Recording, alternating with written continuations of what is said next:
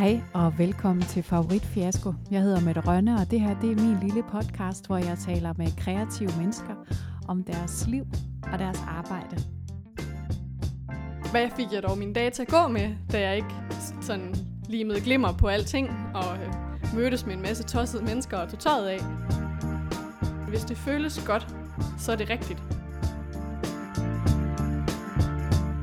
I dag der taler jeg med Christina Svensson. Hun er blandt andet burlesk-danserinde og har også en master i æstetik og kultur med fokus på kønsstudier. Hun har stripfitness-uddannelsen og har undervist i lapdance, pole dance og burlesk. Hun øh, har også ved siden af et, øh, et moklerjob, som hun kalder det, i en tøjbutik. Velkommen til. Jamen mange tak. På denne helt sindssyge varme sommerdag. Det er helt kriminelt at gå indenfor. Sådan er det altid, når jeg er her. Det bliver så hot. det er så hot. Jeg har inviteret dig, fordi jeg har faktisk holdt øje med dig i nogle år, siden jeg så dig første gang optræde. Øhm, og grunden til, at jeg ligesom sådan loggede på dig, det er fordi, dels kan jeg se, hvor meget du har udviklet dig, og så igennem nogle sådan helt korte snakke, vi har haft nogle gange op på Teaters Velgang, øh, kan jeg høre, at du ikke er bange for at bevæge dig hen i sammenhænge, hvor du ikke er den bedste. Og det er et kvalitetstræk, som jeg synes er super fedt. Og som jeg virkelig respekterer højt, og som jeg øh, forsøger selv at, at leve efter, selvom det kan give nogle knop, så man kan føle sig øh, virkelig dårlig nogle gange. Ikke?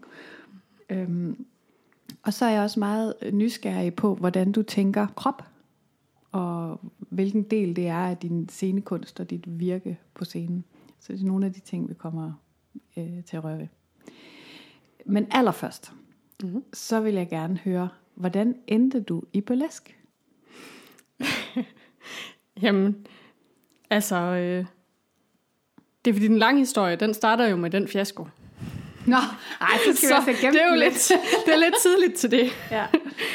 øhm, men den, øh, man kan sige, man kan også springe til et uh, turning point, som mm. var, at øh, jeg øh, gik fra min kæreste igennem øh, 3-4 år, øh, og øh, vi havde i perioder et stormfuldt forhold, og han var ikke specielt glad for. Han har altid støttet mig rigtig meget i min stripfitness-karriere og i min dans, og at jeg selvfølgelig skulle dyrke det. Men han var ikke begejstret for tanken om, at jeg skulle lave burlesk, hvor jeg skulle være afklædt.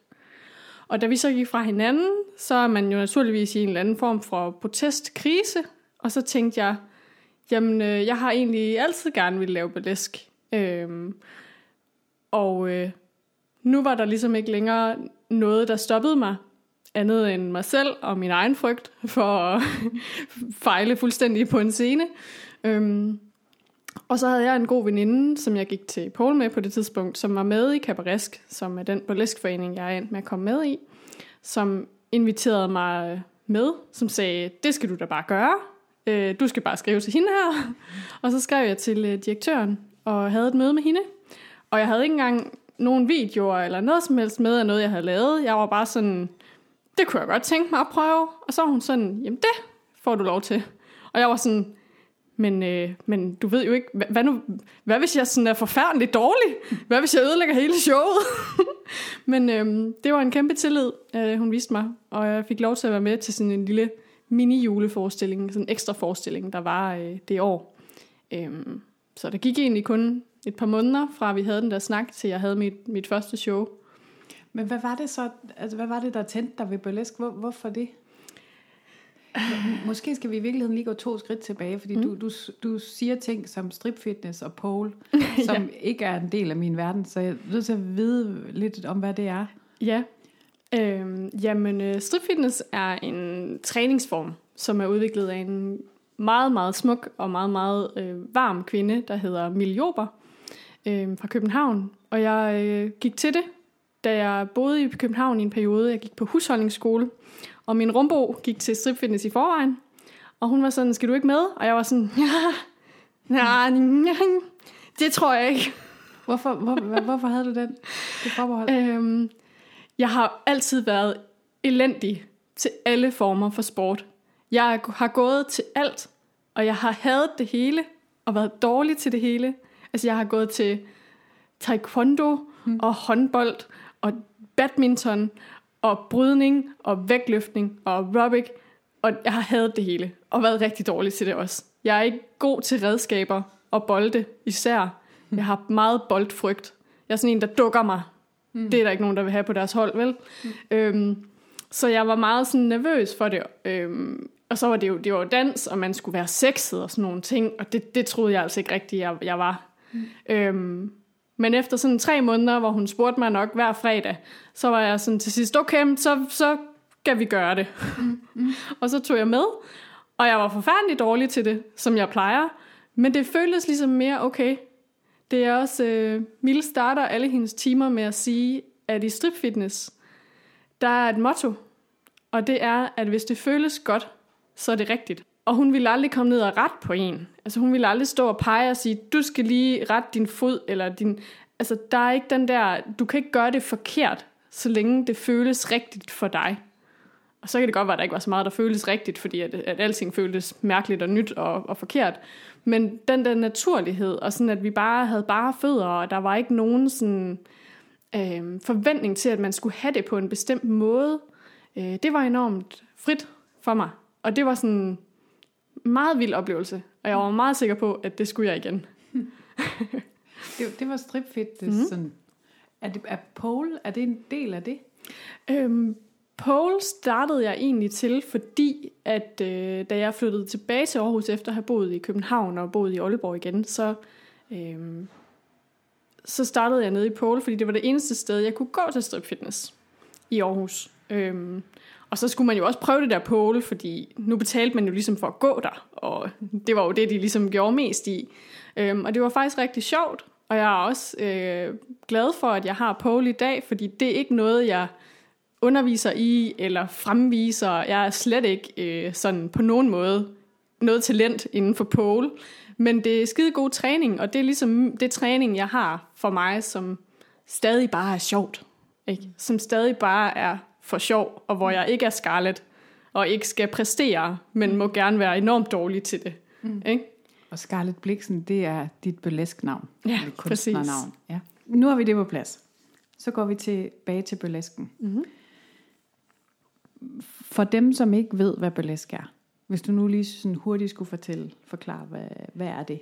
Ja, øhm, der, der er to svar der er det lange svar, jeg giver til dem, som jeg føler kunne have en reel interesse i at vide, hvad det er. Og så er der det korte svar, når jeg bare gerne lige vil svare folk, men ikke føler, at de egentlig er så interesserede i, hvad det er, man laver. Det korte svar, det er, at det er jo sådan en slags øh, gammeldags striptease.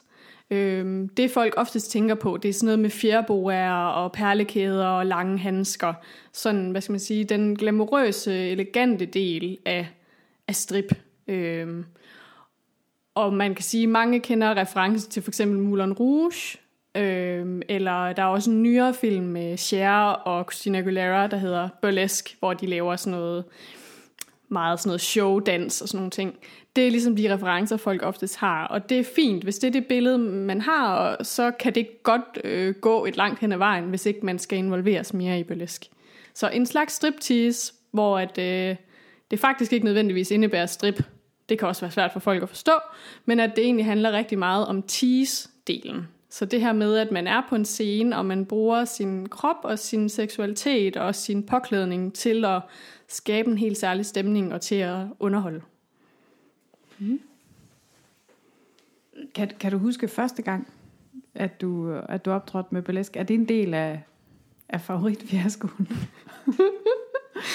øh, både og. Altså selvfølgelig kan jeg huske det. Mm. Øhm, og øh, jeg oplevede det ikke som en fiasko, mm. men det var et meget, meget speciel oplevelse. Mm. Altså jeg var jo i en dyb personlig krise, og jeg havde lavet det der nummer fra et sted med rigtig meget smerte. Så det var et meget, meget sådan følsomt nummer. Altså hvor mange som deres første burlesk nummer måske laver noget, der er sådan lidt mere light and fluffy med nogle fjerboer og noget glad musik, så lavede jeg det til sådan et utrolig følsomt øh, musiknummer, der sådan handlede om at blive forladt. Mm. Øhm, og samtidig var jeg i virkeligheden alt for generet til at lave det, jeg gerne ville lave. Jeg havde en BH uden på min BH, fordi jeg ville gerne tage min BH af, men jeg ville også gerne have min BH på. øhm, så på den måde var det et ret specielt øh, nummer at starte ud med. Mm. Øhm, men også noget, der satte tonen lidt for, øh, for Scarlett Blixen, som jo blev min, mit alter ego, og er mit alter ego. Øhm, fordi hun er en femme fatal, men hun er også i virkeligheden meget følsom. Altså, mine numre øh, er altid meget sådan, øh, som regel altid ret meget flirtende, men også øh, provokerende eller sådan intimiderende. Hun er meget in your face. Men jeg ser hende meget som sådan lidt en såret kvinde. Det ved jeg ikke, det er altid et tema, der vender tilbage, når jeg laver min ex. Det her med, at hun, hun er sådan lidt øh, gal og ligeglad, men det er også en facade, fordi hun i virkeligheden er blevet såret. Og nu er hun så blevet den kolde fem fatal. Ikke? Ligger hun tæt op ad dig, eller er hun, har hun fået sit eget liv nu? øhm, jeg tror, hvis du spørger mine rigtig gode venner, øh, så synes de, at øh, så synes de nok både og. Altså, fordi nogle dele af hende er jo øh, bare dele af mig, som er blevet forstørret. Men øh, nogle gange, så vil de også, altså, så vil mine venner også gerne have, at jeg pakker Scarlett lidt væk. Fordi hun er også nem. Altså hun er nem, fordi at hun er ligeglad med, hvad folk tænker. Mm. Øhm, og det er jeg bare slet ikke selv. Men så kan du låne lidt af hende en gang imellem i, i svære situationer? Og, og, og så være ligeglad, hvad folk tænker? Eller? Altså måske mere det med, at, øh, at jeg er blevet meget bedre til at måske nogle gange øh, tage en lille smule skarlet på, når jeg har brug for for eksempel at skal ud og snakke med en masse mennesker, eller øhm, skal ud og være meget på, fordi jeg i virkeligheden selv er ret øh, introvert, og er også i virkeligheden ret genert, at så kan jeg låne lidt fra Scarlett i og med, at jeg har lært, jamen, hvad er det, jeg skal gøre for at være tilpas i sådan nogle situationer. Øh. Er det, var det en del af det, som har, har trukket dig i den her retning? Altså, at, at du har været generet, eller har en generthed i dig, eller introverthed, som jo ikke nødvendigvis er det samme. at, at det var et, et, et frirum eller en legeplads, hvor du lidt kunne sige FU? Mm, ja, altså igen både og. Øhm, altså, jeg tror måske i virkeligheden, det handler lidt om, om det, du snakkede med mit forhold til krop at jeg hele mit liv har været meget, meget dygtig i skolen. Har været en dygtig, pæn pige, der har øh, øh, opført mig ordentligt og øh, levet op til alle de forventninger, jeg er blevet mødt med, stort set. Og i øh, burlesk, der fik jeg et rum, hvor at, øh, jeg kan tillade mig at være 100% egocentreret. Scarlett er mega selvfed, og hun er rigtig ligeglad med, øh, hvad andre tænker om hende, og hvad andre forventer af hende. Øhm, og det er jo fedt at have et sted, hvor man kan gå hen, både hvor man kan snakke med sin krop, altså det er jo egentlig ret, øh, altså det er jo første gang nærmest, at jeg udtaler mig om Scarlett, fordi Scarlett taler ikke. Scarlett bruger sin krop til at kommunikere, hvor at jeg ellers i mit liv, både øh, altså, som akademiker og Øhm, er også sådan en, der snakker rigtig meget, øh, og som akademiker er sådan en, der skriver rigtig meget, laver utrolig lange sætninger. Men det gør Scarlett ikke. Altså, hun, øh, hun lader folk øh, tænke, hvad de vil, og så øh, bruger hun sin krop til at snakke. Og det har været et kæmpe frirum for mig, øh, og kom jo, det kom jo fra stripfitness, at jeg fik den der evne til at mærke min krop og tale med min krop. Øh, for det havde jeg aldrig haft før. Altså, der havde jeg boet i mit hoved, og min krop, det var sådan noget, jeg sådan irriterende skulle have med.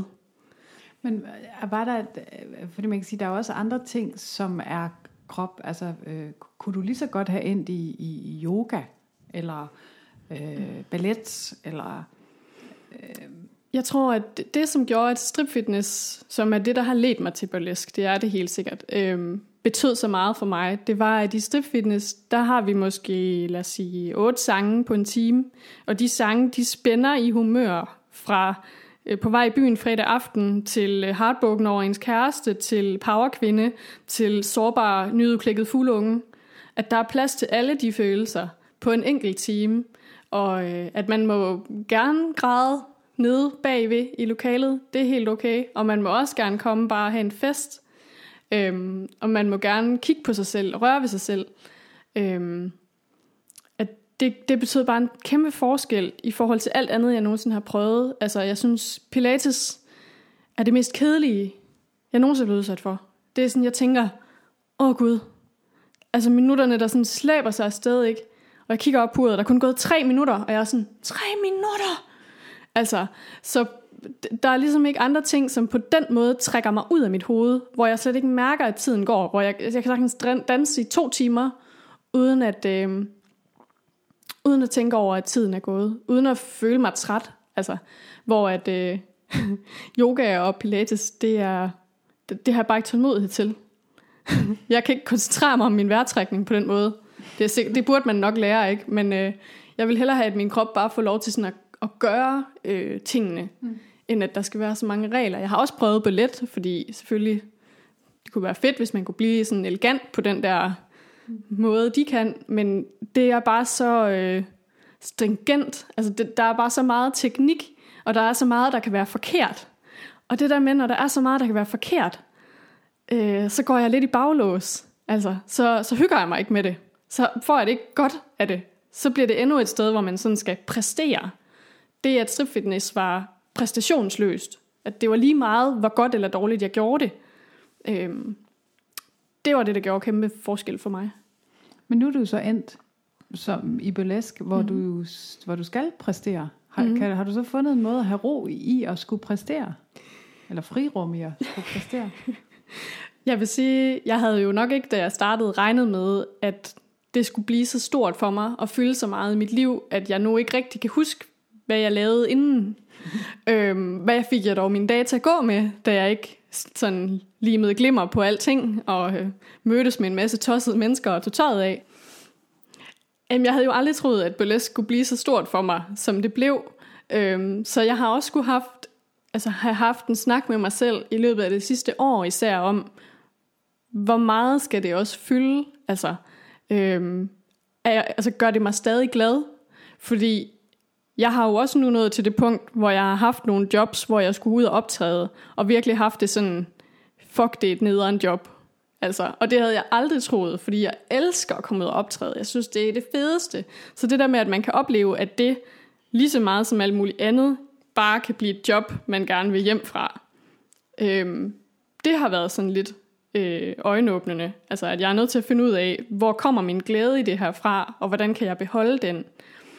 Øhm, og det er også klart nu, hvor jeg er begyndt for eksempel at søge nogle burleskfestivaler og øh, nogle konkurrencer og sådan nogle ting. Det, at man får afslag på det, altså, er også vildt svært. Altså, fordi selvfølgelig vil man gerne være god og være den bedste.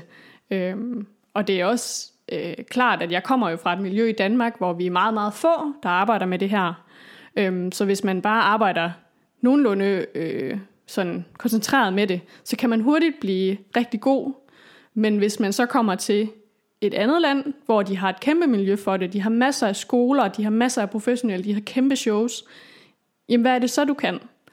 Så øh, det er jeg jo ved at finde ud af nu også, øh, altså hvordan jeg ligesom forholder mig til det præstationskrav, som jeg jo primært bare ligger på mig selv, at jeg gerne vil blive bedre, øh, men at jeg også stadigvæk gerne vil beholde den glæde, som, som det giver mig. Mm.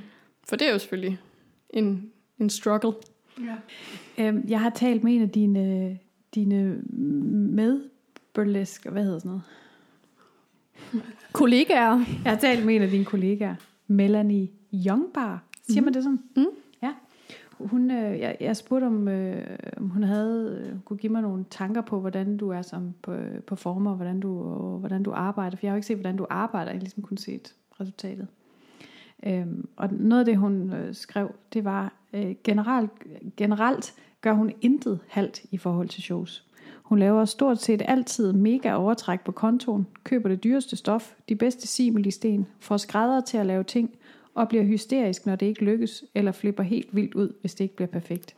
Men Christina har udviklet sig virkelig meget. En gang blev hun virkelig en diva, når tingene ikke gik efter hendes hoved. Og det kan jeg godt sige uden at fornærme hende, for det ved hun også selv. Du sidder og nikker. ja. Hvor, hvad var det, der udløste det, hvis det i gåsøjne ikke var så vigtigt? Øh, ja, Jamen, det er også sjovt, du har valgt Melanie, fordi at vi har virkelig haft nogle kampe omkring det der med, at jeg var en diva. Øhm, men det er rigtigt, at øhm, det øh, betyder enormt meget for mig, øhm, at, det, jeg, at jeg kan stå inden for det, jeg laver. At det, jeg laver, har det niveau, i virkeligheden, som det har inde i mit hoved. Øhm, og øh, derfor så går jeg heller ikke på scenen i noget, jeg ikke har øvet nok, eller i et kostyme, der ikke sidder ordentligt, eller ikke ser godt nok ud, eller virker. Øhm, og det er klart, at øh, det her er jo blevet min baby. Altså, burlesk er virkelig øh, et sted, som jeg også nævnte, at min øh, acts altid på en eller anden måde også handler om nogle følelser, som kommer mig meget nært. Og derfor kan man også nemt øh, blive meget, øh, hvad skal man sige, øh, følelsesladet omkring at skulle vise de ting til andre. Øh, især når det ikke lykkes. Eller især når det ikke går, som man gerne vil have det gør. Altså når ting går galt. Fordi at det er også et meget sårbart sted, burlesk. Altså det er både det sted, jeg føler mig mest nøgen, i øh, altså en følelsesmæssig forstand, men også øh, allerstærkest. Øhm, og jeg tror, at den der øh, sårbarhed, som man også udstiller sig med, øhm, når man så føler, at man mister kontrollen i det, så, så kan jeg godt øh, blive hysterisk. Øhm, for så er det ikke et rart sted at være. Altså, øh, når man enten får vist nogle ting, som ikke var det, man ville vise, eller man ikke får vist det, man gerne ville vise. Øh, begge dele, synes jeg egentlig, er, øh, er lige sindsoprivende. Hvad gør du i de der situationer? Øh, bliver du vred på dig selv? Altså udover, at du så kan komme til at kaste med et eller andet, eller hvad det nu må være. Mm. Sådan er det jo nogle gange i omklædningsrum. øh, men men øh, går du så i flere dage og siger til dig selv, puh, dårlig danser? Eller hvad gør du? Altså, jeg har jo også øh, jeg har en tatovering på min arm, min højre arm, hvor der står OK. Og det er også fordi, at jeg øh, øh, er vokset op som den der meget dygtige pige, og jeg skulle altid gøre tingene perfekt.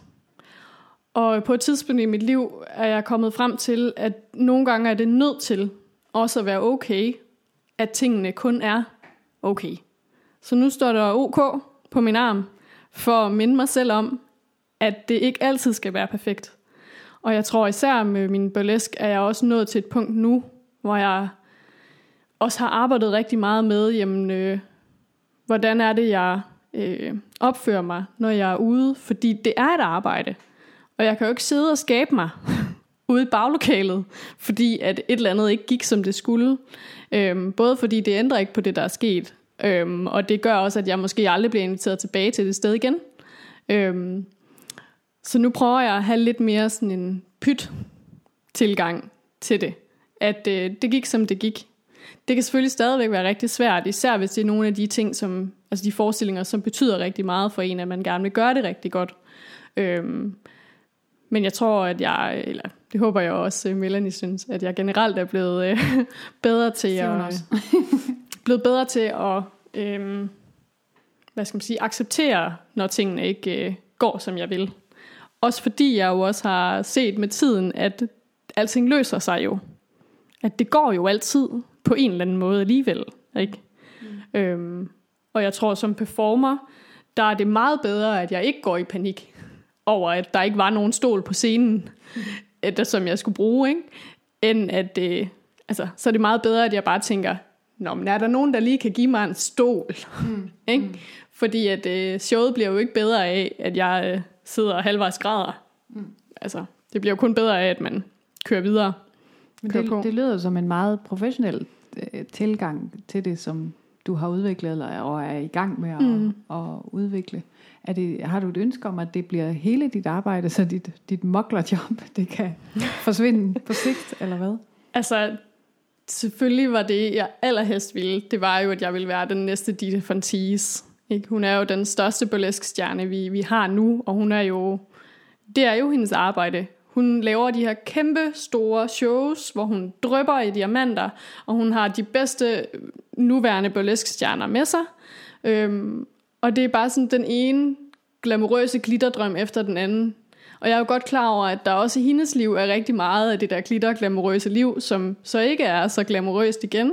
Øhm, men, men jeg synes bare, det kunne være enormt fedt at lave noget, som, øhm, som giver så meget mening for en. Altså, og jeg ved også godt, at især i sådan et land som Danmark, er der meget, meget langt til at kunne leve af det, øh, det jeg laver. Mm. Altså, at det ville blive et knokkelarbejde, og det ville blive øh, en økonomisk usikker øh, vej at gå.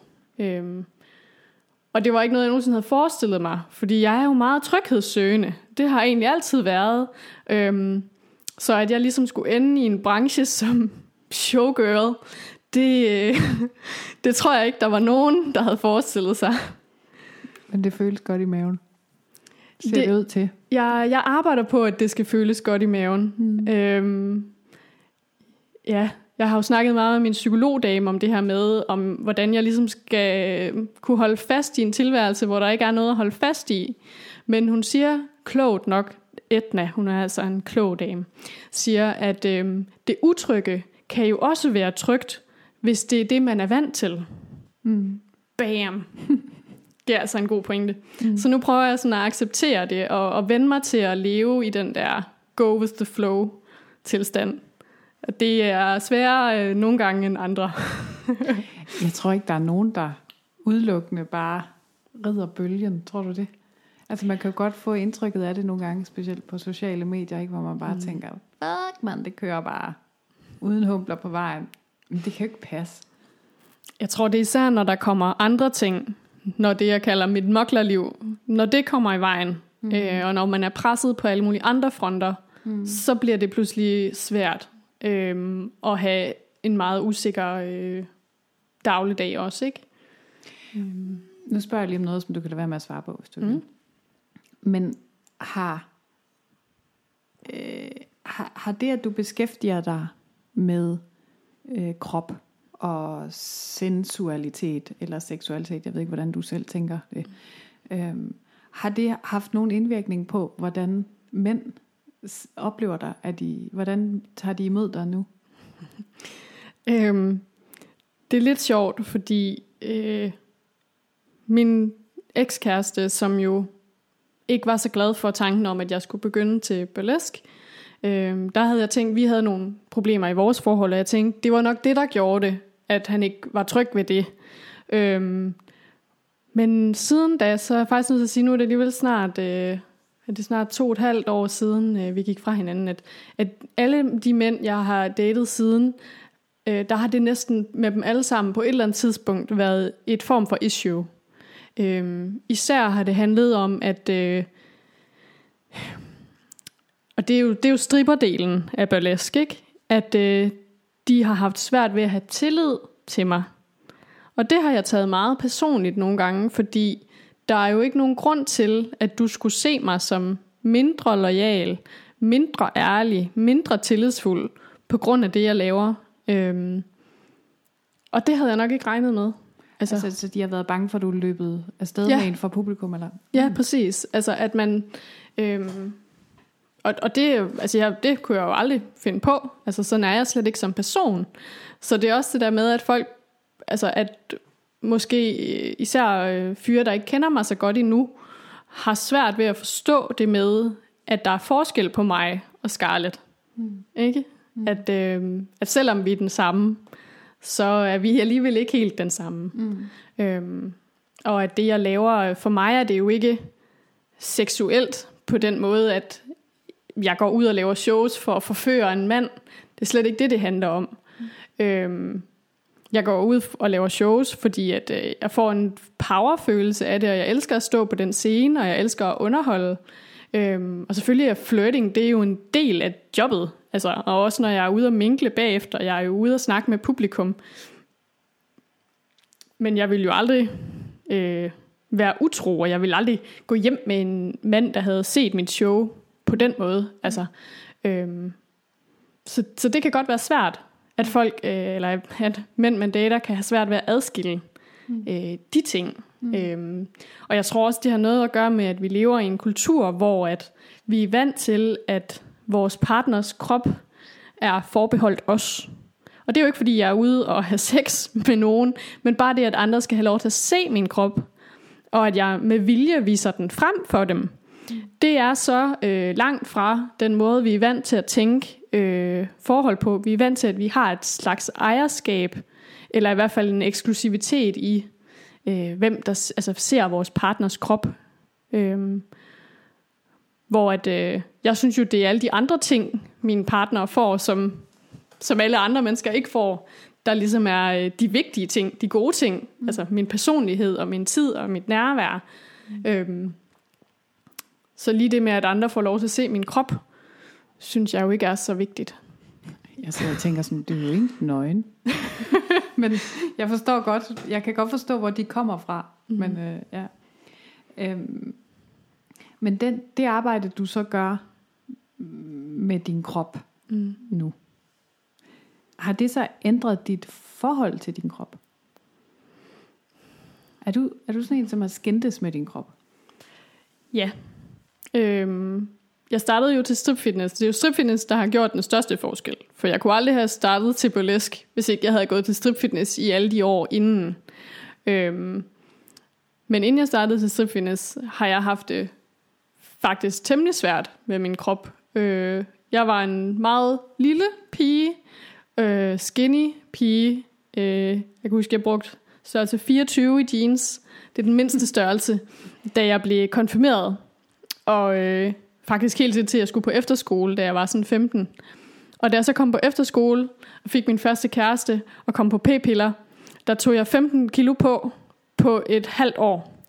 Så fra at have været sådan totalt skinny, der fik jeg bare, altså jeg har jo en meget generøs booty, som jeg er meget glad for i dag, og også nogle ret generøse, altså der er både til gården og til gaden.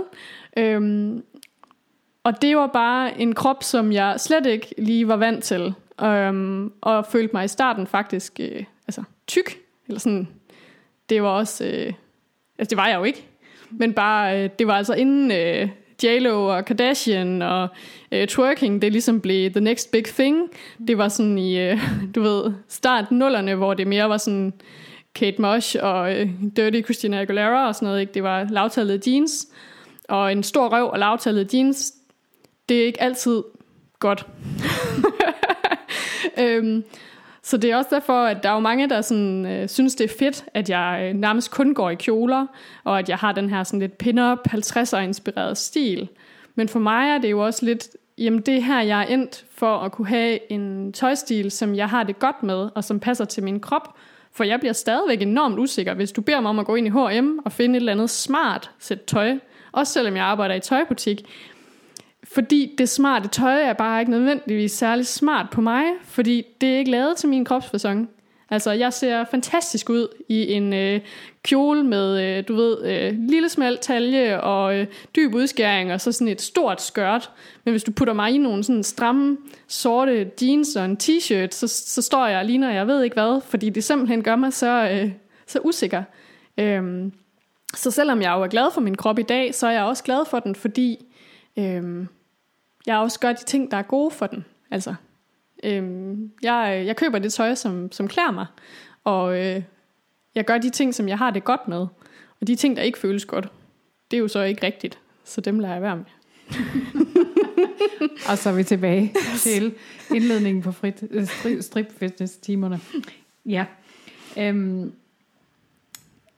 du, du nævnte det her med, at du har begyndt at søge nogle, øh, nogle festivaler, balletfestivaler og sådan noget rundt om verden, hvilket leder mig så fint ind i det næste spørgsmål. Har du gjort noget andet, end du plejer, for at fremme din karriere, hvis vi sådan tager inden for det sidste års tid? Hvad for nogle, hvad for nogle parametre har du rykket på? Ja. Øhm. Jamen, jeg tror faktisk, øh, det vildeste, jeg har gjort, det er det her med, øh, som jeg også gør i dag, at jeg er begyndt at snakke. Fordi at, øh, som jeg siger, Scarlett er jo øh, den tavse type, ikke? Mm. Øhm, men jeg er også godt klar over, at, øh, at der er også enormt meget pondus i, at folk også øh, hører min historie og hører om, hvorfor, altså, hvordan Scarlett er kommet til verden. Øhm, og også fordi jeg også har en akademisk baggrund i det, jeg laver. Øh, altså, så jeg har også en, en legit viden omkring de ting, jeg laver, og hvorfor at strip fitness øh, kan være godt for rigtig mange kvinder. Øh, ikke for alle. Det er jo klart, at det er forskelligt, hvad der er godt til en. Øh, og hvorfor at, øh, at burlesk kan være enormt empowering eller sådan kraftfuldt for, øh, for mange også at dyrke. Øh, så jeg er begyndt øh, altså også opsøge diskussioner og debatter, og øh, skal blandt andet ud, øh, jeg har en, en foredragsrække, øh, jeg skal ud med på øh, nogle højskoler her til sommer, okay. hvor jeg skal ud øh, og øh, holde foredrag om burlesk, og øh, både ligesom burlesk historie, for at folk også kan få et indblik i, hvad er det burlesk er, hvis man ikke kun skal snakke om fjerboer og perler, men hvad er det, det kommer fra, og hvad er det, det kan, øhm, og også øh, den mere personlige del af det, jamen, hvad er det, du kan bruge burlesk til i, i dit liv, hvorfor er det, det kan være godt at dyrke. Øhm, Hvor, hvorfor er det det så? Hvad, hvad er det, burlesk kan nu? Øh, hvor vi øhm. har set kvinders ankler og øh, skuldre og alt det her. Øhm, Jamen, øh, det er derfor, jeg kombinerer, altså når jeg laver mine foredrag, så gør jeg, altså jeg vil helst gøre det som en kombination, hvor jeg står og snakker lidt om tingene, og så laver vi en workshop, hvor vi prøver de her ting. Øhm, fordi det, som burlesque kan, og som, øh, og som stripfitness også kan, og som pole også i nogen grad kan, det er det her med, at vi kan blive venner med vores krop igen. Altså at ens krop ikke kun er noget, man slæber med sig, men som også har en berettigelse i ens liv, altså som sig selv. Altså den kan også noget, og der er noget styrke at hente i det. Øhm, og når man mærker, øh, at ens krop, øh, både det her med at lære nye ting, og at ens krop måske bliver stærkere, øh, det kan der være en enorm styrke i. Øhm, og også for mig, især øh, det her med, at man kan få et rum, hvor man kan udforske sin seksualitet, man kan udforske sit forhold til sin krop for ens egen skyld, uden at der er en partner med. Altså, det er noget, man, en seksualitet, man har med sig selv. Øhm, Selvfølgelig kan man også onanere, det er rigtig fint, men øh, det her med at ligesom øh, have en samtale med sin krop øh, på ens egne termer, øh, i ens eget tempo, det er der ikke ret mange andre steder, hvor man får lov til. Øh, jeg synes, at der er jo mange andre sportsgrene, hvor du får de samme benefits, eller sådan fordele i forhold til at blive stærkere og lære nye ting og møde nye mennesker. Men det her med, at man øh, arbejder aktivt med ens forhold til ens krop, øh, og det her med at røre ved den og se på den, øh, og at det er okay at have en sensualitet, øh, som ikke involverer nogen andre, som ikke går ud på at please nogen andre, og som kun skal føles godt for dig. Øh, det er meget unikt, synes jeg. Øh. Men, men hvorfor skal der så blandes et publikum ind i det? Det behøves der jo heller ikke. Altså, jeg, jeg gik jo som sagt, altså, hvad havde jeg gået til stripfitness i næsten 8 år. Øhm, ej, det passer ikke, for jeg har også været til, til DM i stripfitness nogle gange. Øh, der tror jeg, jeg havde gået til det i en 3-4 år, første gang jeg var med. Øhm, men, der findes simpelthen et DM i frit, stripfitness. Jeg tror, det har ikke været de sidste par år. Øh, okay. Men der var en periode, hvor, hvor det kørte eller svært år, hvor der var DM i, i stripfitness. Se, det er jo en verden, som jeg slet ikke vidste eksisterede. Det er jo fantastisk, det her. Øhm, ikke at forveksle med, der er også DM i strip, øh, men det er ligesom sin egen øh, kategori. Man kan sige, at, at stripfitness er jo øh, en træningsform og fokuserer meget på bevægelserne, og netop ikke det med at være afklædt, hvor et strip er jo en konkurrence i, også i dans, men også i det med simpelthen den nøgne krop i fokus. Mm. Øh, så det er to meget forskellige øh, mm. konkurrencer. Mm. Øh, ikke at den ene er bedre end den anden, men, men det er to forskellige genrer. Mm. Øhm, det kan jo være enormt stærkt, hvis man når til et punkt i alt det her, hvor man så rent faktisk... Øh, altså mange forventer, at man går fra minus 100 til 100 i forhold til ens krop. Altså det kan godt være, at man starter med at gå fra minus 100, og man, man hader sin krop til, at man er sådan lidt neutral omkring den, at det er fint, at den findes, og det er okay. Mm. Og så kan man måske derfor arbejde på rent faktisk at få det godt med den. Og når man så er nået dertil, hvor man egentlig er, er glad for det, man har, så kan der være en enorm styrke, og det kan bringe en videre også, at man ligesom tør stille sig op for nogle andre og sige, den her krop, den er som den er, og jeg er egentlig glad for den. Altså, det lyder jo enormt banalt, men det er faktisk et virkelig stærkt budskab i en verden, hvor at især kvinder, også, også mænd, men især kvinder, konstant får at vide alle de her ting, de kan fikse. Altså tænk på, hvor mange ting, der bliver solgt til kvinder for at fikse alt det, der er galt med deres krop. Ikke? Mm. Barberblade og cremer og opstrammer og særligt undertøj og sådan alt det der pis. Ikke? Det er også fint, og det kan man jo vælge at bruge. Det gør jeg jo også selv. Men der er bare rigtig mange ting, der fortæller os, at vores krop, som den er, ikke er god nok. Så det kan være ret radikalt at stille sig op og sige, den her krop, præcis som den er, den er rigtig fin. Synes du ikke også det? Mm. Øhm, og det er også den reaktion, jeg har fået, øh, for eksempel fra kvinder i publikum, der kommer, hom, altså kommer hen til mig bagefter og siger, hvor er det fedt, at øh, du gør det her, hvor er det inspirerende øh, at se, at øh, du har det så godt i din krop og kan se sexet ud, selvom du har øh, strækmærker og appelsinhud. Og jeg kan huske første gang, øh, jeg har en god, hun er blevet en god veninde sidenhen, men en af de første gange, vi mødte hinanden, det var efter et show, hvor hun var oppe og sige, ej, hvor var det bare et fedt show, altså, hvor fedt, at du bare sidder der med dine deller og din appelsinhud og dine strækmærker. Og jeg var bare sådan, ja, fuck dig. men øh, hvor var det også bare rigtigt, altså, at, mm. øh, at, at ja, at... Øh, at der er sgu noget power i at sige, at, øh, at jeg ved godt, at den har alle de her ting, som egentlig ikke burde være okay, mm. men, øh, men det synes jeg egentlig, at det er. Mm. Øh, det er jo meget banalt, men også meget sandt. Er det, er det noget af det, som du så håber, du også kan opleve øh, ved at komme ud i verden på de her øh, festivaler? Altså at komme et skridt videre i, i det arbejde med at, at acceptere din krop, som den er? Øhm, ja, også en af grundene til, at jeg jo startede, eller som at jeg hmm, følte mig hjemme i burlesk, det var også, at jeg har egentlig altid været enormt kreativ. Øhm, jeg gik jo på, øh, det kommer vi tilbage til, når vi snakker om fiaskoerne, men at jeg jo i mange år troede, at jeg skulle være kunstner, mm-hmm. kunstnertypen. Og da jeg så fandt ud af, at det skulle jeg ikke, så har der ligesom været sådan et hul i mit liv, som skulle fyldes med et eller andet kreativt. Og der kom burlesk så ind i billedet. Øhm, og det har været ret vildt. Altså, jeg har jo ikke set særlig meget burlesk. Jeg har set tusindvis af burlesk-videoer på nettet.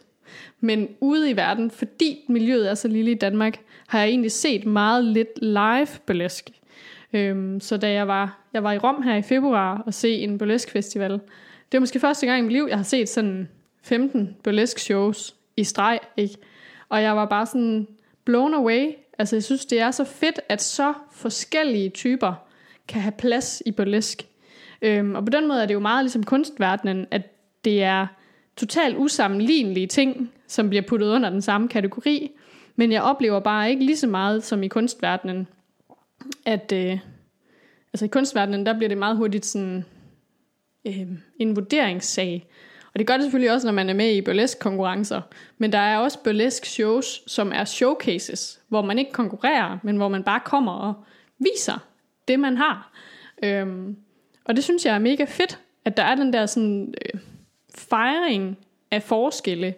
Øhm, og at øh, også i modsætning til for eksempel poleverdenen, noget af det, som jeg i mit akademiske arbejde fandt ud af, jamen, er et problem for pole, det er, at det kræver alligevel, at du er forholdsvis fysisk øh, fit. Altså der er nogle ting, som du bare altså, skal kunne fysisk for at lave pole, hvor at i burlesk, du kan være øh, multihandicappet øh, og stadigvæk lave et godt burlesk act, fordi det ikke øh, er teknisk krævende, men handler helt vildt meget om det der med at have attitude. Altså, og attitude er næsten gratis. det, det kan man øve sig i. Jeg afbryder lige med en lille servicemeddelelse, og det handler om, at hvis du gerne vil have næste episode direkte ned i lommen, så kan du abonnere på Favorit Fiasko i iTunes. Du er også meget velkommen til at skrive en anmeldelse eller give en rating derinde, fordi på den måde så er der faktisk flere, der kan finde frem til den her podcast. Det er noget med noget inde på iTunes, at sådan fungerer det. Øh, du kan også følge med ind på, øh, på Facebook og på Instagram. Og der kan du også få lidt ekstra snaseri, men øh, det kan du høre lidt mere om i slutningen af episoden. Tilbage til Christina. Altså, du, nu siger du, du var, var det Rom, du mm. var i? Ja der, der knytter sig jo en lille, en lille sjov historie til Rom, som jeg fik en, en øh, tidligere øh, en anden dag, øh, hvor du faktisk får chancen for at optræde. Mm. Hvordan, hvordan gik det for dig? Ja, jeg havde jo bestemt mig for, at jeg ville til Rom alene. Jeg havde ikke nogen, der kunne tage med, og så, øh, jamen, jeg vil stadig gerne på ferie. Jeg vil stadig gerne derned. Og så havde jeg skrevet hjemmefra til nogle burlesque-dansere, som jeg kendte fra Instagram, altså bare fuldt, om, om de måske ville give mig nogle private timer, så jeg også kunne få lidt undervisning, når nu jeg alligevel var dernede. Øhm, også fordi det er der ikke så meget i Danmark heller. Øhm, og så havde jeg skrevet med den ene af dem, hun havde foreslået mig, at jeg skulle ind og se den der burlesque festival. Jamen, det ville jeg jo gerne. Og så gav jeg mig til at følge den der festival på Facebook, og det var godt nok alt sammen på italiensk, og noget af det så ret dårligt Google Translate oversat. Øhm, Og var så derinde, og havde jo mailet lidt frem og tilbage med dem, der har arrangeret det, for jeg havde også købt en workshop i, altså, igennem dem, og det var meget svært, fordi alting var på italiensk, og alle anvisninger var på italiensk, og ja, jeg har siddet der chattet med øhm, sådan øh, en deal site på italiensk med Google. Det var rigtig spændende. øhm, og så øh, havde de jo så lagt op, jeg havde jo tænkt, da jeg tog afsted, havde jeg tænkt, skal jeg tage et kostyme med, bare sådan, hvis nu. Men så havde jeg jo rent jantelovsmæssigt, som man altid gør, tænkt, nej, men øh, selvfølgelig får du ikke chancen for bare lige at optræde i Rom. Hvad tror du selv? Så jeg havde jo ikke pakket noget kostume. Så øh, da jeg så var dernede, så tror jeg, det var om torsdagen, der ligger de ud, at om søndagen, så vidt jeg kunne Google Translate mig frem til, ville der være sådan en åben scene på sådan et lille spillested, som sådan til sådan the closing party til den her store festival. Og jeg tænkte bare, åh, det vil jeg gerne. Jeg tør ikke helt, men jeg vil gerne. Og så havde jeg bare skrevet sådan en stille, sådan forsigtig kommentar inden under det der event. Ej, det var godt nok ærgerligt, at jeg ikke har taget et kostyme med. Prik, prik, prik. Og så havde hende der arrangøren svaret, at det kunne være, at hun kendte en, der kunne skaffe mig et kostyme. Og så havde jeg sådan øh, to gange i træk en aftale med den her dame, der ligesom havde et, et, skulle have nogle kostymer liggende, jeg måske kunne låne, men det blev ikke lige til noget, og så tænkte jeg, nej, men øh, jeg er nødt til at gøre et eller andet.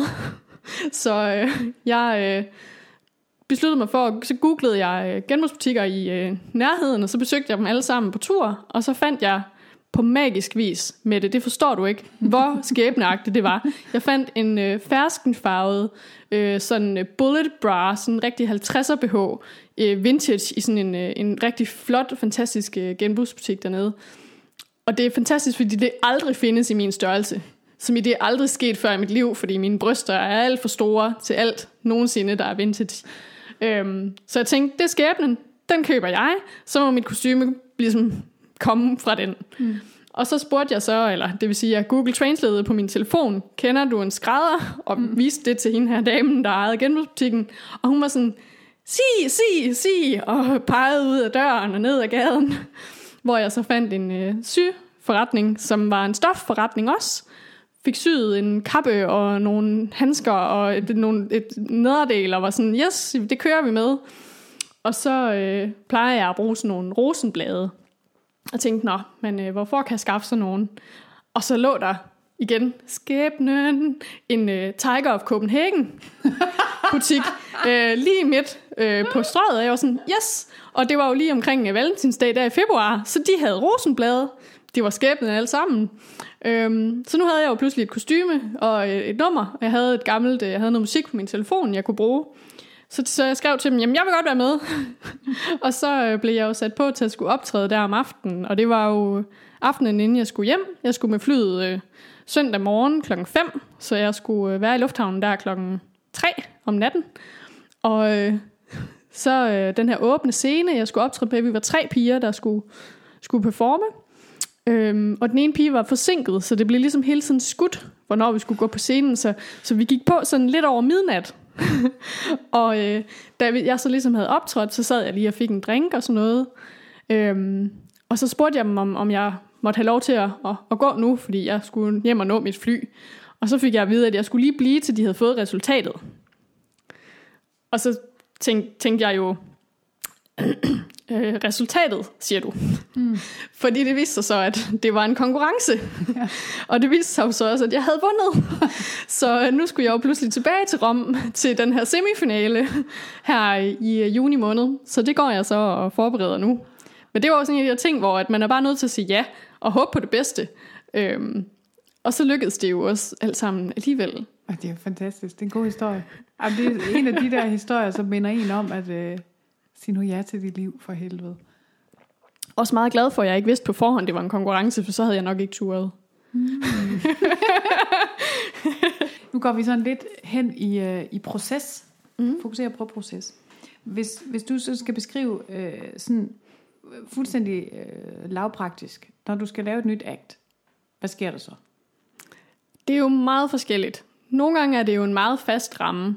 Øh, for eksempel havde jeg øh, også i februar et øh, fået et job, hvor jeg skulle ned og optræde til et event på Kvindemuseet for Århundredets Festival. Og der var temaet jo La Belle Époque. Øhm, og det er jo sådan en meget specifik tidsperiode, hvor jeg så var inde og google, jamen, hvad for noget musik var der i den periode, og hvordan så performer ud i den periode. For jeg vil også gerne, hvis jeg laver noget, der er historisk, at det så er forholdsvis autentisk. Øhm, det er altid rart. det er altid rart. Ja. Øhm, I hvert fald for mig. Så er det sådan, jeg kan godt lide, at tingene er, du ved, at selv hvis der skulle sidde nogen, som ved noget som helst om burlesk i 1890'erne, at så de ikke tænker, det er jo totalt urealistisk, det du laver der. øhm, så bare lige for at være på den sikre side.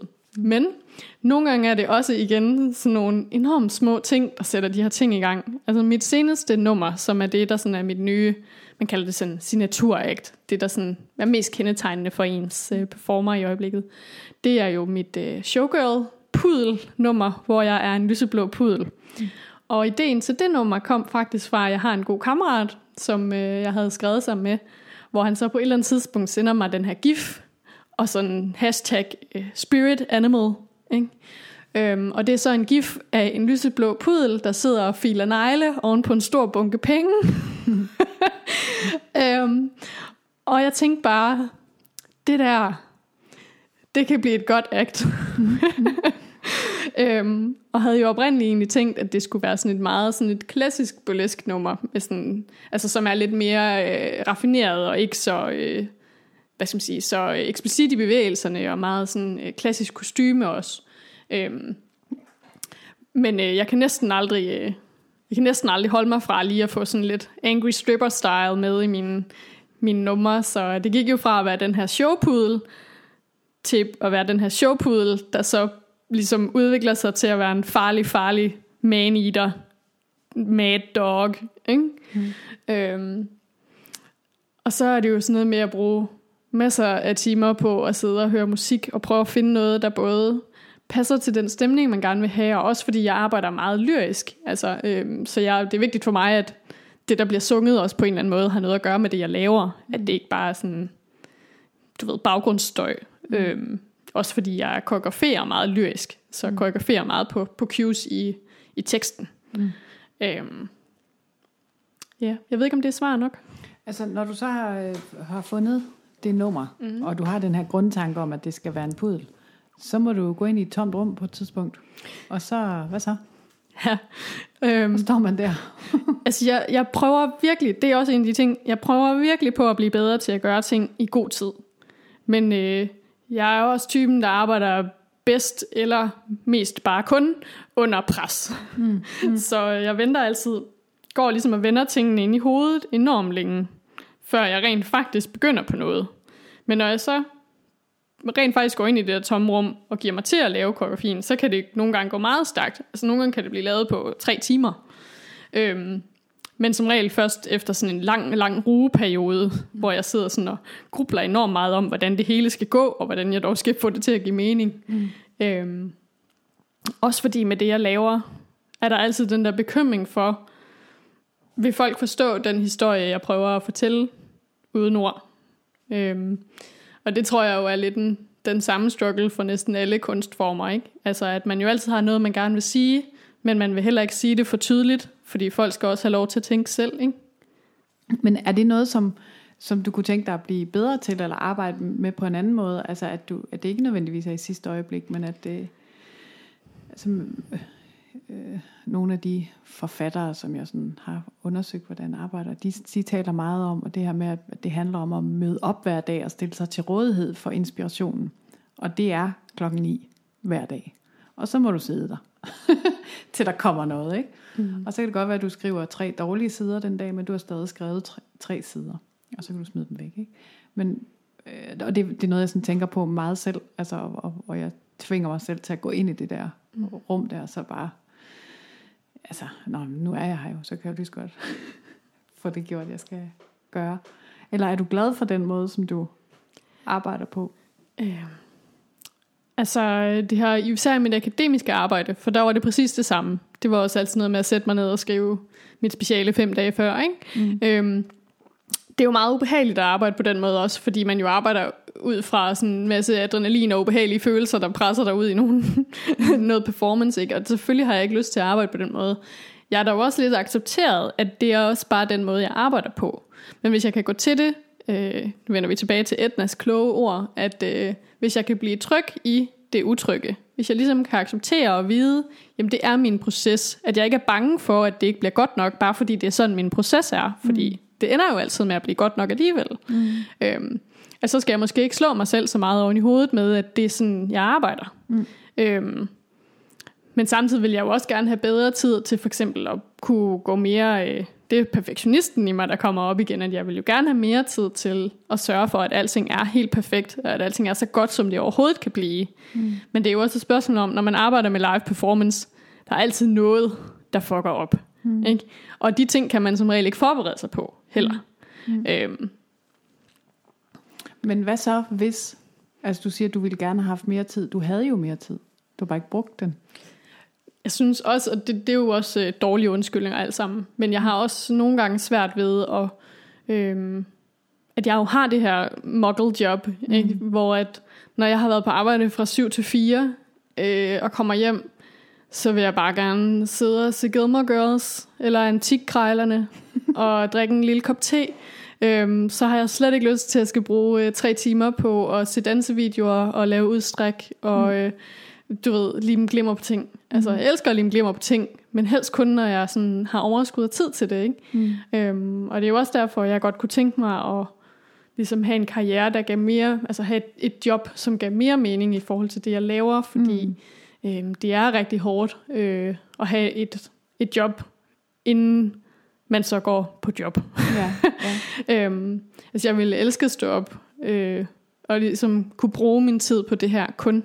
Altså, mm Øh, så ville det selvfølgelig også blive et arbejde, og så ville man sikkert elske det lidt mindre, ikke? men mm. sådan er livet jo nogle gange, at man, mm. øh, man tit er, er bedre til at være, være glad for tingene, når man ikke kan lave det så meget. Jeg har talt med Samara, øh, som du arbejder sammen med i Tarantino Twist Show. Mm. Tarantino Twist Show, ja. Og hun, øh, hun snakker lidt om, om det her perfektionisme, eller i hvert fald at have styr på, øh, på ting. Øh, blandt andet så siger hun, Øh, Udover at Christina er skidesød og helt nede på jorden, så er hun også super tjekket med sin og vores andres garderobe. Hun har altid styr på tøj og rekvisitter, og så kan hun ikke få nok glimmer. Men man skal aldrig sætte rødt lys på, når Christina skal optræde, for så dør baby. Hvad handler det om? Åh, ja. Øhm, ja, Jamen, øh, det er rigtigt nok, at jeg er lidt... Øh, jeg kan, altså, fra at have været en hysterisk diva backstage, er jeg nu lidt, i hvert fald i Tarantino, henseende gået over til at være lidt en backstage-mor. Øhm, men det er også fordi, jeg ved, at det der backstage-lokale i løbet af et kvarter kan bare blive et kaos, når sådan 10 mennesker har alle deres ting lagt ud. Så jeg sørger for at have mine ting. De er ligesom i min kuffert, og de er sådan legnet op til, hvornår jeg skal bruge dem. Og jeg ved, at de andre har nogle hurtige kostymeskift, så jeg, ligesom, jeg ved, at deres ting ligger op, sådan som de skal bruge dem, og sørge for, at de står klar, og de har knappet bukserne op, så de er hurtige at få på, og alle de her ting. Ikke? Øhm, men øh, lige med det røde lys, det er jo fordi, der er en grund til, at Red Light District i Amsterdam hedder Red Light District. Det er jo fordi red light, det er altså sådan lidt pornolys. Ikke? Og derudover så er rødt lys også det aller værste lys at fotografere i. Det er, det er utrolig svært at tage billeder i rødt lys. Og den kombination af øh, pornoens verden, og at det er meget svært at tage billeder, det gør, at jeg bare siger nej tak til rødt scenebelysning. og øhm, der har vi haft lidt nogle ture, fordi mit ene akt, øh, som er vores finale nummer i Tarantino-showet, øhm, der er jeg sådan ligesom den her inka gudinde, der står i et flammehav. Og øh, ild kan jo også godt være rød. Det forstår jeg godt. Men det er altså ikke lige, øh, lige nu, at det skal være rødt. så når den har vi haft nogle gange, fordi der ikke er så meget at vælge imellem. Så nogle gange må man ligesom vælge imellem, om det overhovedet skal skifte, eller om det så skal skifte til rødt. Og så, har jeg ligesom, så synes jeg bare slet ikke, det skal skifte. Nej. Men, øh, men det er sådan set, øh, og, det, og det ved jeg, det vil jeg faktisk sige, øh, at det øh, gør de store burlesque performer heller ikke. Du vil heller ikke finde dem lave rødt lys, fordi det, det simpelthen er så øh, forfærdeligt dårligt at, øh, at tage billeder i og, og filme i, og så er det også bare den der, øh, altså det dræber også rigtig mange andre farver, altså mm. øh, på scenen, ikke? Og så bliver det for pornoagtigt. Ja. ja. ja. Det her med, øh, at du tager kontrol over situationen på den måde, at du siger, jeg vil ikke, jeg vil ikke have rødt lys på. Folk skal kunne tage nogle ordentlige billeder, og så øh, opleve det på en god måde. Altså udspringer det, at du har været i nogle situationer, hvor folk ikke har kunne lide, hvad du laver? Jeg vil egentlig sige, at jeg har oplevet meget færre negative øh, både oplevelser og også kommentarer, end jeg havde regnet med, da jeg startede på det her også. Altså, mm. Jeg ved godt, jeg har snakket om det med mændene, at mm. deres reaktion har overrasket mig. Men som mm. publikum generelt mm. har jeg egentlig stort set ikke fået nogen negative kommentarer. Øh, tværtimod så får jeg oftest at vide, at folk synes, det jeg laver øh, er godt, fordi det ligger lige på grænsen. Sådan at det er sensuelt, men det bliver aldrig vulgært. Og det, det er der, jeg også gerne vil holde det. Mm. Øhm, men, øh, men ja, jeg er jo også godt klar over, jeg har for eksempel nogle gange, når vi er ude og optræde, så ved vi jo ikke altid, vi kan jo ikke altid styre. Øh, altså det Cabarets egen show har, må folk ikke tage billeder, der har vi vores egen fotograf med, hvor vi selv vælger ud, hvad der kommer ud. Men når vi er ude og optræde til alle mulige kommersielle events, og til Open by Night, og julefrokoster, og hvad ved jeg, mm. så kan vi jo ikke styre, om folk tager billeder, og hvad de tager billeder af. Øhm, og jeg har oplevet, at det jeg laver, nogle gange godt i øjebliksbilleder, kan se meget værre ud, end hvad det egentlig er. Altså, at hvis man får fanget et uheldigt ansigtsudtryk på et uheldigt tidspunkt, så ligner det, at man står og onanerer. Mm. Og det er ikke det, jeg laver. Mm. Men det kan de jo ikke se på det billede. Mm. Øhm, og derfor vil jeg gerne, så vidt, altså de ting, jeg kan kontrollere, der vil jeg gerne sørge for, at, at det, der kommer ud også, øhm, repræsenterer det, jeg laver på en ordentlig og, hvad skal man sige, øhm, korrekt måde. Ikke? Mm. Eller sådan en præcis måde. Mm. Øhm, ja, jeg har oplevet, der er, vi har et nummer i Tarantino-showet, hvor jeg øh, i den oprindelige udgave står og danser på et bord, øh, hvor der så sidder publikummer rundt omkring det der bord. Og der havde vi øh, nogle grupper af mænd, hvor de simpelthen filmer op imellem mine ben med deres telefoner, mm. mens jeg står og optræder. Mm. Og det var meget ubehageligt. Mm. Altså, det er jo sådan en... Jeg ved godt, jeg har sagt ja til at stå her og optræde, men jeg har også stadigvæk nogle grænser, som ikke bare som performer, men også som menneske. Altså, mm. øhm, hvor at jeg tror, at det glemmer folk nogle gange, at fordi man står og er så selvsikker i det, man laver, at så tænker folk, at man ikke har nogen grænser overhovedet. Mm. Øhm, men jeg ved til gengæld præcis, hvor mine grænser går, netop. Ikke også? Mm. Øhm, ja. Men er, er, det, er det noget at gøre med det her, den her skift mellem, eller opdeling mellem dig som privatperson, og dig som Scarlett?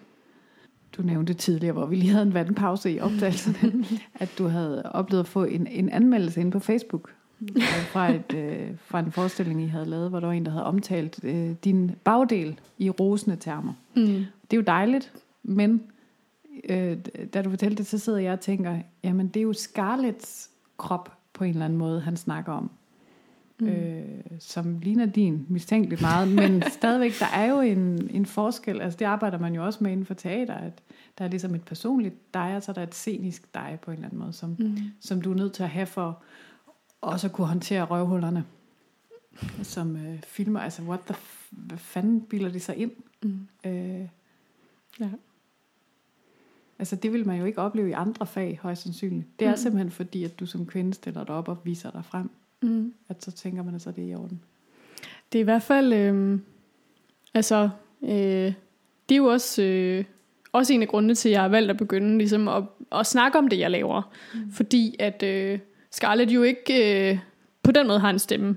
Mm. Øhm, og øh, man kan sige, jeg kan godt som Scarlett, når jeg står og optræder, og der er nogen, der bliver for nærgående, så kan jeg godt øh, træde ud af karakter og være sådan, det stopper lige nu. Mm. Og så gå tilbage i Scarlett. Men, øh, men jeg kan godt savne, at folk nogle gange husker på, at selvom jeg er en krop, og en meget afklædt krop, så er jeg også stadigvæk et, øh, et menneske.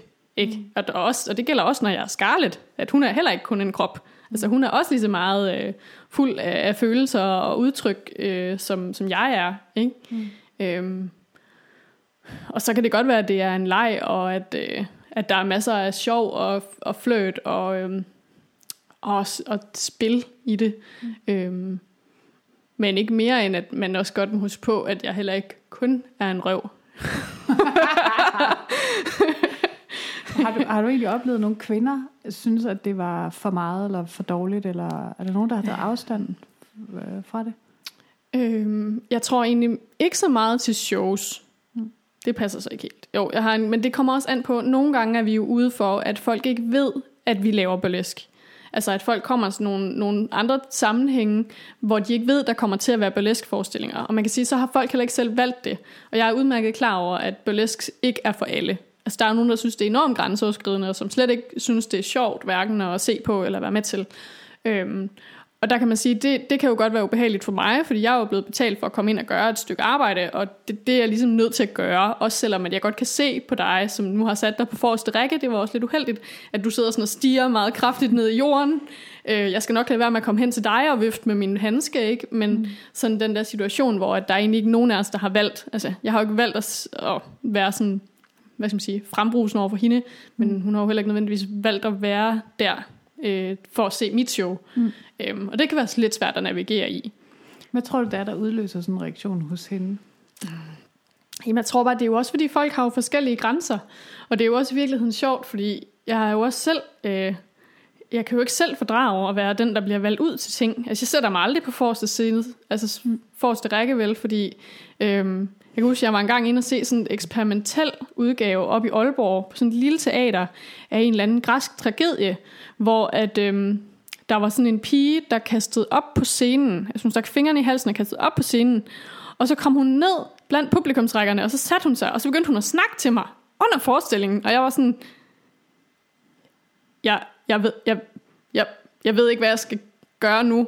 Og det var så, jeg sad bare sådan helt, jeg var så bange for, at øh, hun skulle gøre mere resten af den for, du ved, jeg vil bare gerne hjem. øhm, at jeg kan jo godt forstå, at folk har de der grænser for, hvad de har lyst til, og, og hvor tæt de har lyst til at komme på, på action, kan man mm. sige. Ikke?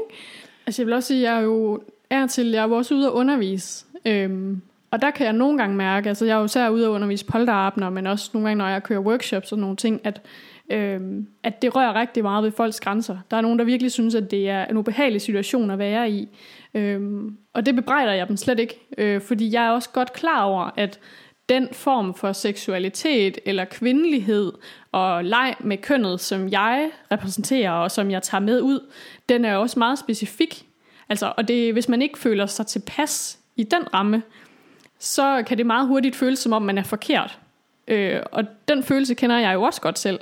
Øh, og selvom jeg så godt kan stå og sige, at hvis det føles godt, så er det rigtigt, men det er jo ikke, hvis så det ikke, hvis så det ikke føles godt for dem, så er det jo ikke, altså, så er det svært at være i. Ikke? Mm. Øhm, at jeg er jo godt klar over, jeg havde en, på et tidspunkt undervist jeg øh, øh, på Femø-lejren, øh, primært for en gruppe lesbiske, hvor vi lavede en kort sådan stripfitness-seance, hvor der var en af dem, som, som simpelthen gik øh, fra timen, og jeg var hen og snakke med hende bagefter, sådan bare for at høre, er du okay, og øh, var det mig, der altså, mm. gjorde noget, noget, der var grænseoverskridende for dig, hvor hun ligesom fortalte, at hun havde for nylig ligesom klippet sig helt korthåret, og ligesom accepteret hendes, hvad skal man sige, nye sådan lesbiske liv, eller hvad man kan sige. Øhm, så det der med, at jeg ligesom står og flipper med håret, og den der meget sådan stereotype, eller hvad skal man sige, heteronormative form for kvindelighed, øh, det kunne hun slet ikke lige være i. Og det er jo helt i orden, og det er jo helt fair, øhm, og det prøver jeg også at være bevidst om, når jeg er ude, ligesom hvis ikke jeg kan, det er jo altid kun én koreografi, jeg har med, så det er jo ligesom begrænset, hvad man kan gøre med den, men jeg sørger for altid at sige, burlesk er rigtig, rigtig mange ting. Det her er én ting, det er én vej, man kan gå, men man kan jo vinkle det på rigtig mange måder, mm. også fordi især burlesk netop kan rumme, at man er transkønnet, eller handicappet, eller overvægtig, eller lesbisk, eller alle de der ting, man har lyst til sådan at udforske mm. og udtrykke. Mm. Nu er vi faktisk endelig nået til den der fiasko. nu har vi ja. så mange dejlige ting. ja. Så Øh, har du en, øh, en favoritfiasko, som i ved første øjekast måske føles som en fiasko, men viser sig at være noget andet hen ad vejen? Jamen, det, det gode er, at jeg faktisk har to fiaskoer i træk.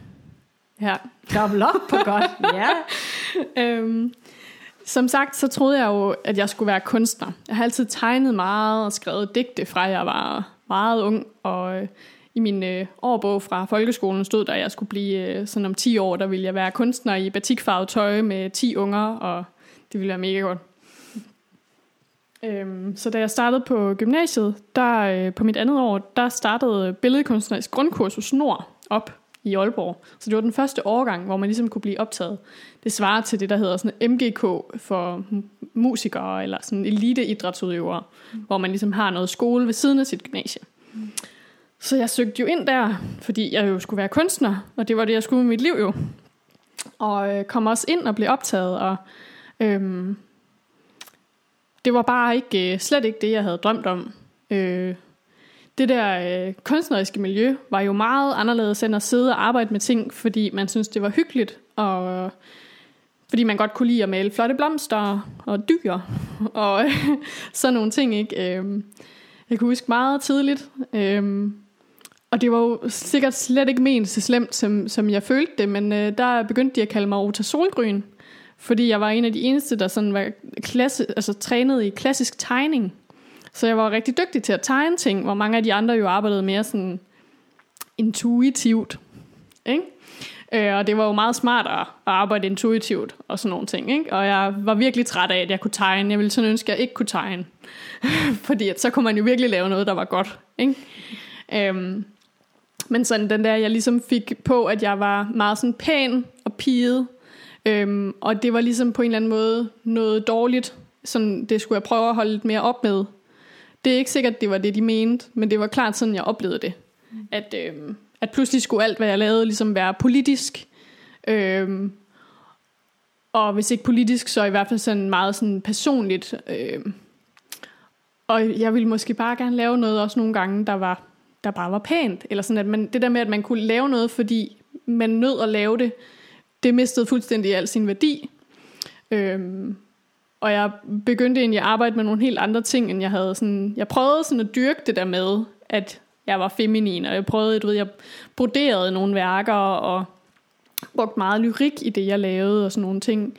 Øhm, men endte egentlig med, efter at have gået der i, i tre år, at jeg egentlig slet ikke havde lyst til at lave kunst mere.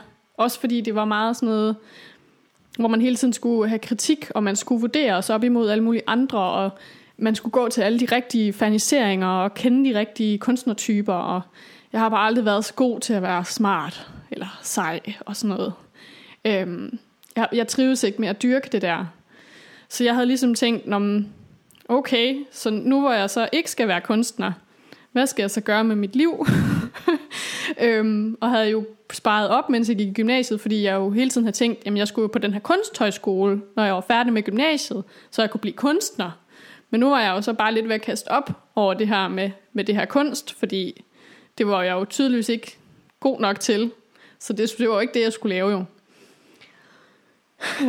og så øh, blev jeg måske en lille smule bitter. I så, så ung en alder. Ja, det var det. Så øh, sådan lidt for at sige øh, fuck it til det hele, så besluttede jeg mig for at tage på husholdningsskole, så jeg kunne blive en rigtig husmor. Fordi at øh, jeg jo, du ved, sådan den der, øh, ja, jamen, øh, så dyrker jeg bare det, så er jeg bare super ultra feminin, og så kan I bare øh, hygge jer med jeres kunst. okay. øhm, og det er jo så, det er jo en, øh, i dag hedder det Surs Madakademi, men dengang hed det Surs Husholdningsskole. Vi var den sidste årgang, hvor det stadig hed husholdningsskole. Så fik de en eller anden PR-medarbejder på, ikke? Mm. Øhm, men hvor jeg simpelthen altså, legit lærte at lave sovs, og havde øh, timer i boligindretning, og husbudgetplanlægning, og øh, vi, havde, vi havde praktisk og teoretisk rengøring.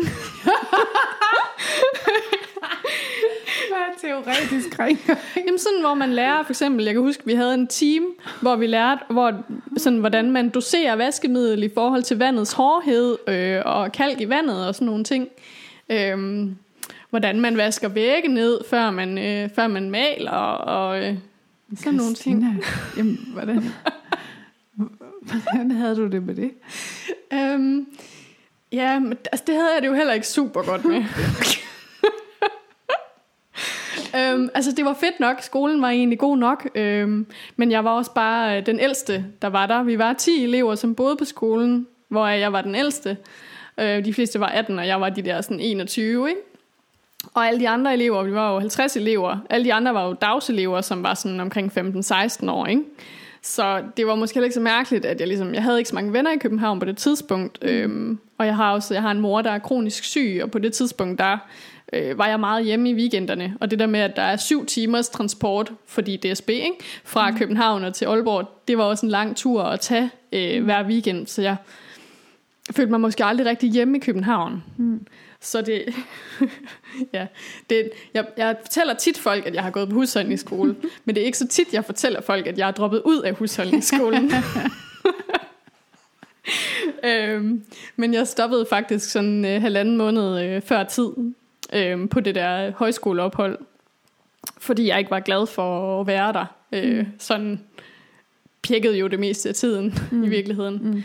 Mm. Øhm, og flyttede jo så hjem til Aalborg, og på det tidspunkt var alle mine andre, øh, de fleste af mine venner var startet på, på universitetet nede i Aarhus og sådan nogle ting, og jeg flyttede hjem til mine forældre igen, og mm. havde lige et halvt år, hvor jeg bare tænkte, hvad skal jeg med mit liv? Mm. Men det her, at det, altså fiaskoen, både nummer 1 og 2, jo ligesom kommer til sin fulde ret, og det var jo, at hvis ikke jeg øh, havde hadet, eller i hvert fald jeg havde også et stærkt ord, men hvis ikke at øh, kunstskolen ikke havde været det, jeg havde drømt om, mm.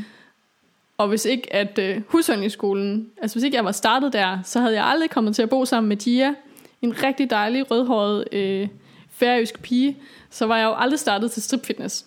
For det var hende, der trak mig med. Mm. Og hvis ikke jeg var startet til stripfitness, så var jeg for det første sikkert aldrig startet til en sport, som jeg rent faktisk kunne lide. Og så var jeg heller aldrig nået til at øh, lave burlesk.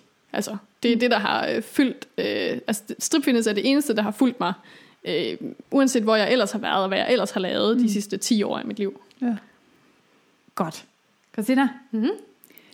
nu har jeg sådan otte sidste spørgsmål, ikke? Mm-hmm. som er sådan ting som sådan lidt rapid fire. Ikke at du skal svare hurtigt, man må godt øh, uddybe.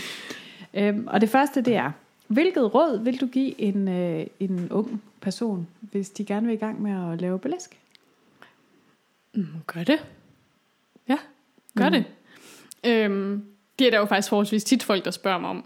Øhm, især øh, sådan det sidste år, når hver gang vi har lavet show, så er der næsten altid nogen over, sådan, hvor kan man gå til det her, og har I ikke nogen timer og nogen hold og noget? Altså, så man kan jo også mærke, at jeg tror, det er noget, som, øh, som også begynder at rykke rigtig meget. Øhm, men man skal også huske på, at øh, man jo skal starte et sted. Altså, at øh, det er okay, hvis man ikke har lyst til at øh, stå på en scene og tage tøjet af day one. Altså, at man godt kan finde nogle andre veje ind i det. Det har jeg jo også gjort. Og at det er også okay at tage enorm, altså, bruge enormt lang tid på det. Øh, det er også fedt, hvis du har lyst til bare at strip down fra, øh, fra starten af og ligesom udleve din showgirl-drøm. Men at der nok også lige skal være noget, der fører op til det. Ikke? Mm. Øhm, ja, jeg tror i hvert fald, man skal huske på det der med, at, at det er okay, at man ikke helt tør ting. Men at nogle gange, det er også noget med at kende sine egne grænser, fordi hvis man ikke helt tør, så kan det være både sådan en, jeg vil gerne, men jeg tør ikke helt, men jeg vil gerne. Og så skal man bare gøre det. Gør det, for det bliver fedt, og det bliver en af de der ting, hvor man kommer sådan til at takke sit fortidsjeg, for at man, man gjorde det alligevel. Mm. Hvor at hvis det er sådan en, Ja, det ved jeg ikke helt. Det, har jeg måske, det kan da være meget sjovt at prøve, hvis at, det ved jeg ikke. Mm. Så skal man måske tage nogle lidt mindre babyskridt imod at gøre det, mm. øhm, for at finde ud af, om det egentlig bare var noget, der sådan var en fix idé, men egentlig ikke noget, man måske har det så godt med at udføre i livet. Hvilke dårlige råd, råd hører du ofte i din branche? Jeg ved ikke, om det er et råd, men det er i hvert fald noget, som nogle gange sker. At øh, nogle gange, når folk skal lave burlesk, så tror de, de skal en hel masse. Ikke? De skal have en masse kostymedele, de skal have masser af rekvisitter, de skal have masser af glimmer, øh, og nogle gange så... Øh, burlesk er jo generelt en branche, hvor man siger more is more, men lige når det kommer til en show, så er less altså alligevel nogle gange more.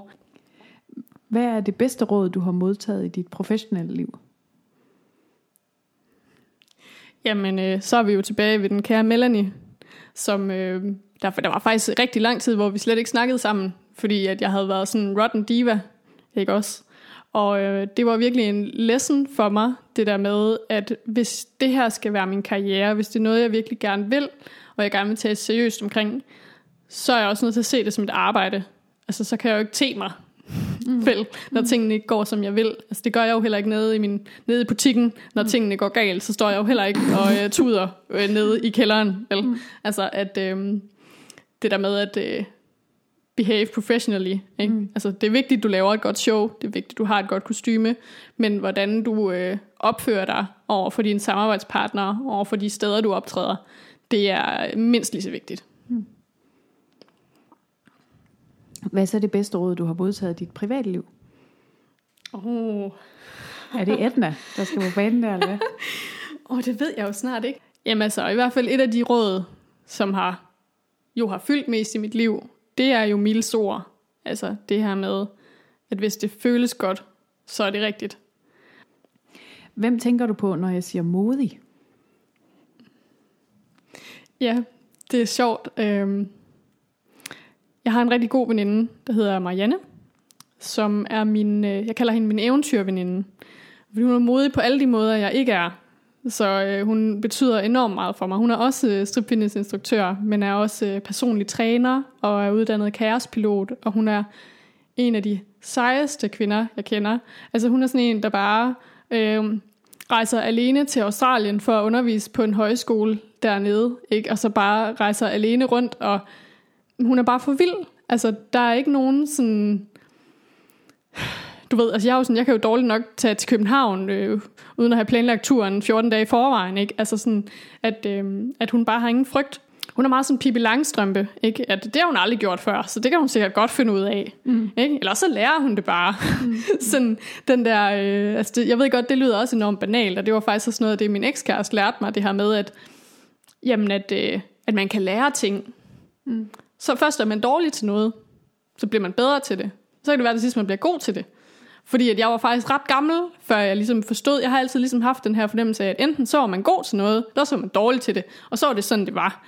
Jeg har været meget dårlig til at være dårlig til ting. Men det er noget, jeg arbejder på. Det der med at acceptere, at man skal lære tingene, og at at lære ting betyder, at man også er dårlig til noget. Hvem tænker du på, når jeg siger succesfuld? Uh,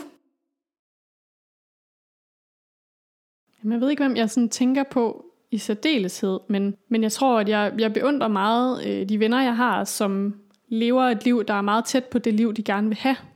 Noget af det, jeg virkelig har kæmpet med det sidste år, det her med at finde ud af, hvad er det, jeg skal for at blive succesfuld? Altså, hvad er mine egne kriterier i mit eget liv? Altså, fordi betyder det noget for mig? Altså, jeg kan jo godt, når jeg møder folk fra mit studie, tænke, ja, hej, ja, ja, jeg står stadig nede i tøjbutikken, ja, det gør mm. jeg. Mm. Øhm, men hvorfor det er, at jeg er flov over at sige det, altså, mm. fordi jeg lever jo egentlig det liv, jeg gerne vil.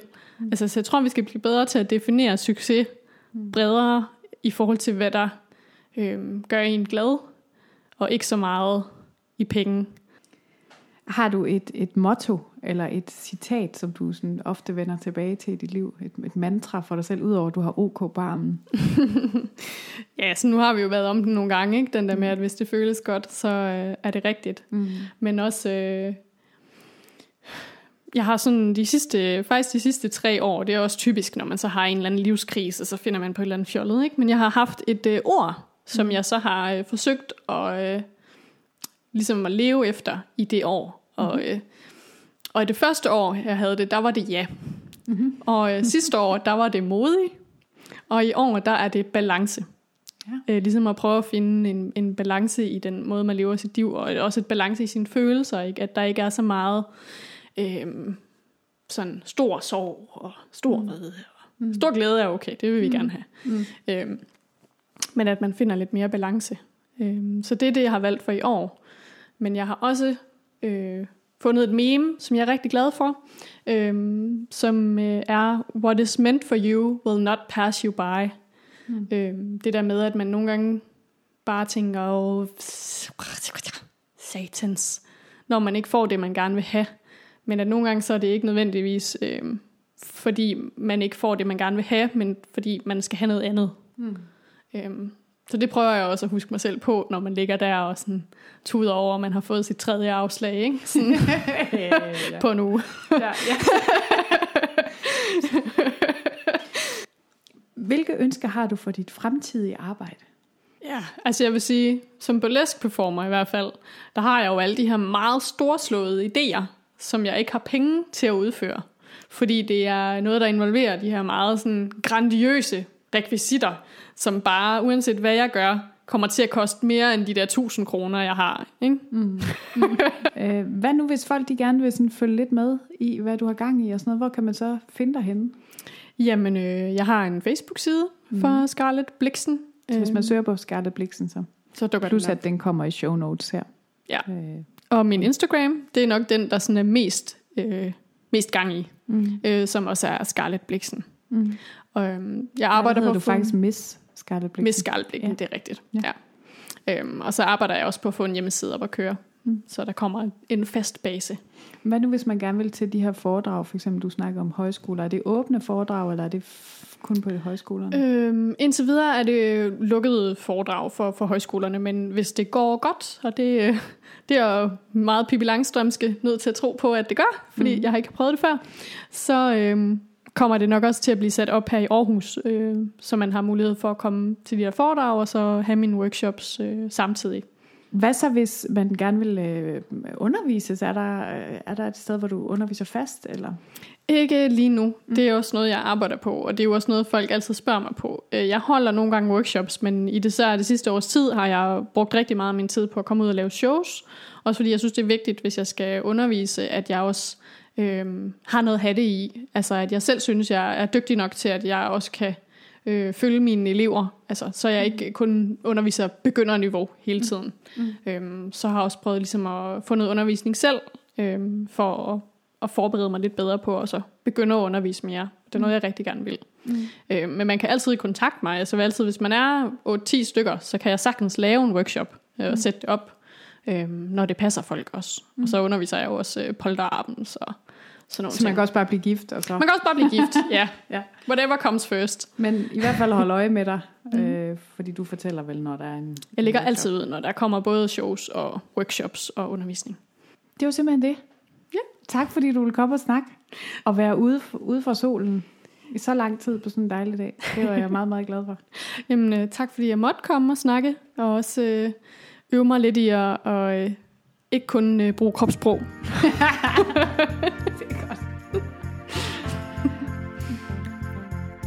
Det var alt for den her gang, men for tvivl ikke, for hvis du har lyst til at høre mere favoritfiasko, så kan du gå ind på iTunes eller på podbean.com, hvor du kan følge med os og abonnere.